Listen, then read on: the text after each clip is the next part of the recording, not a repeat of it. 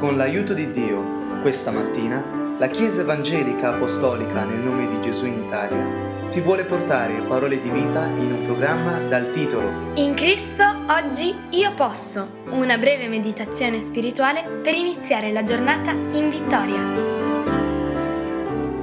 Vediamo insieme nella Scrittura il segreto di poter essere accesi, di avere un cuore che brucia per il Signore. Luca, capitolo ventiquattro, il versetto trentadue: essi si dissero l'un l'altro: non ardeva il nostro cuore dentro di noi mentre egli ci parlava per la via e ci apriva le Scritture? Dovremmo tutti imparare il segreto di questi discepoli, il segreto di mantenere un cuore che arde per il Signore. Improvvisamente incontriamo a volte Gesù e Lui improvvisamente ci accende, ci dà una nuova meravigliosa visione sulla nostra vita, ci dà la speranza sincera, vera, vista di una promessa straordinaria non solo nella vita eterna ma soprattutto nella liberazione in questo momento. Ma dobbiamo imparare poi il segreto di mantenere quel cuore acceso, quel cuore illuminato che brucia fervente come una fiamma accesa per il Signore, perché un cuore così può attraversare qualunque cosa e niente lo può fermare.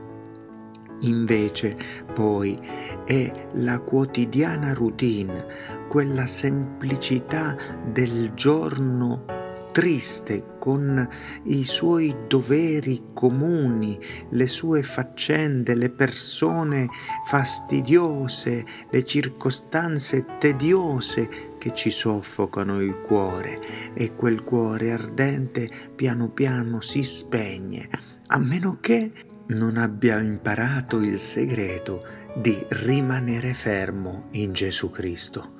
Infatti, molti dei problemi che noi come cristiani sperimentiamo non provengono tanto dal peccato, ma dall'ignoranza di conoscere la legge che sta alla base, che sottende la nostra stessa natura. Per esempio, l'unico test che dovrebbe determinare se ci è lecito o meno lasciare che un particolare sentimento, una particolare emozione eh, viva nel nostro cuore, e esaminare quello che è il fine, il proposito, lo sbocco naturale di quell'emozione, di quel sentimento. Se invece noi ci concentriamo sull'emozione, sul sentimento, in sé sembra giusto, ma se noi pensiamo alle sue logiche conclusioni e analizziamo dal punto di vista di Dio se quelle conclusioni Dio le, le accetta o meno, allora potremo giudicare se allontanare quel sentimento, quell'emozione, quel pensiero o, o lasciarlo vivere in noi. Perché se quel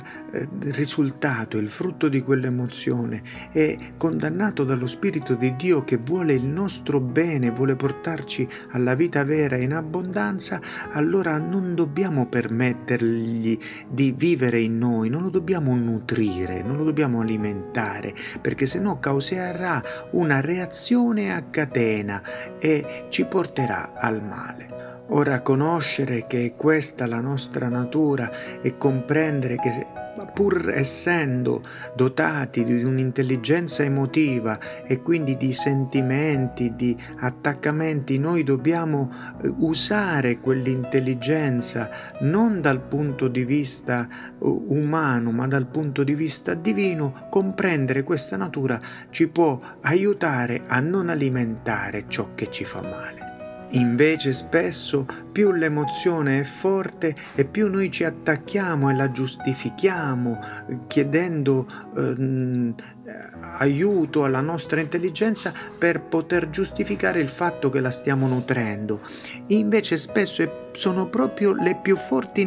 emozioni che provocano un livello più profondo di corruzione del nostro cuore, e se il nostro cuore non si esercita a poterle filtrare, allora ne sarà vittima. Se invece lo Spirito di Dio è ciò che tu cerchi ogni giorno, indipendentemente dalle esperienze passate con Dio, allora è quello stesso Spirito di Dio che ti guida a capire qual è il frutto, la conseguenza di quelle emozioni, e ti porta a fare decisioni illuminate nel tuo stesso buon interesse, in decisioni che non saranno come il frutto del peccato irrevocabili, ma lascerai che venga guidato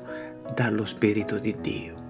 Certamente tutti noi amiamo il momento in cui ci sentiamo in comunione con Dio, in cui possiamo prendere a piene mani della sua presenza. Purtroppo non possiamo stare sempre per sempre sul monte della trasfigurazione, come l'esperienza del capitolo nove di Marco, i primi versetti fino al nove ci insegna, ma dobbiamo invece ubbidire alla luce che riceviamo lì quando siamo emozionati dalla presenza di Dio, per poterla mettere in azione nei momenti in cui attraverseremo e discenderemo nella valle. Se siamo abituati a fare questo, come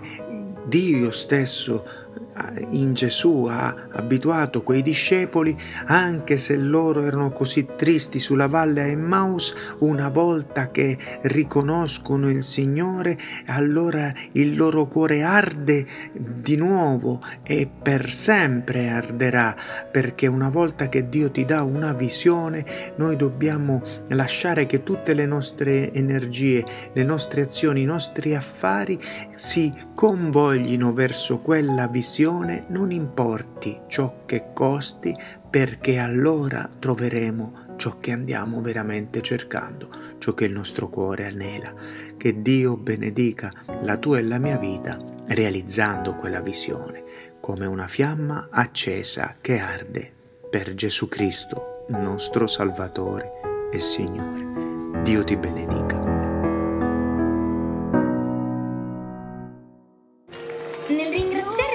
Ti ricordiamo che se desideri conoscere dove siamo in Italia o conoscere più di Cristo, puoi visitare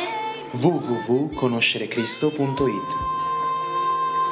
Vorresti ascoltare questo audio liberamente e anche quelli precedenti? Cerca il podcast Conoscere Cristo usando le parole Gesù e la Bibbia e condividi il messaggio dell'Evangelo con i tuoi amici. Dio ti benedica.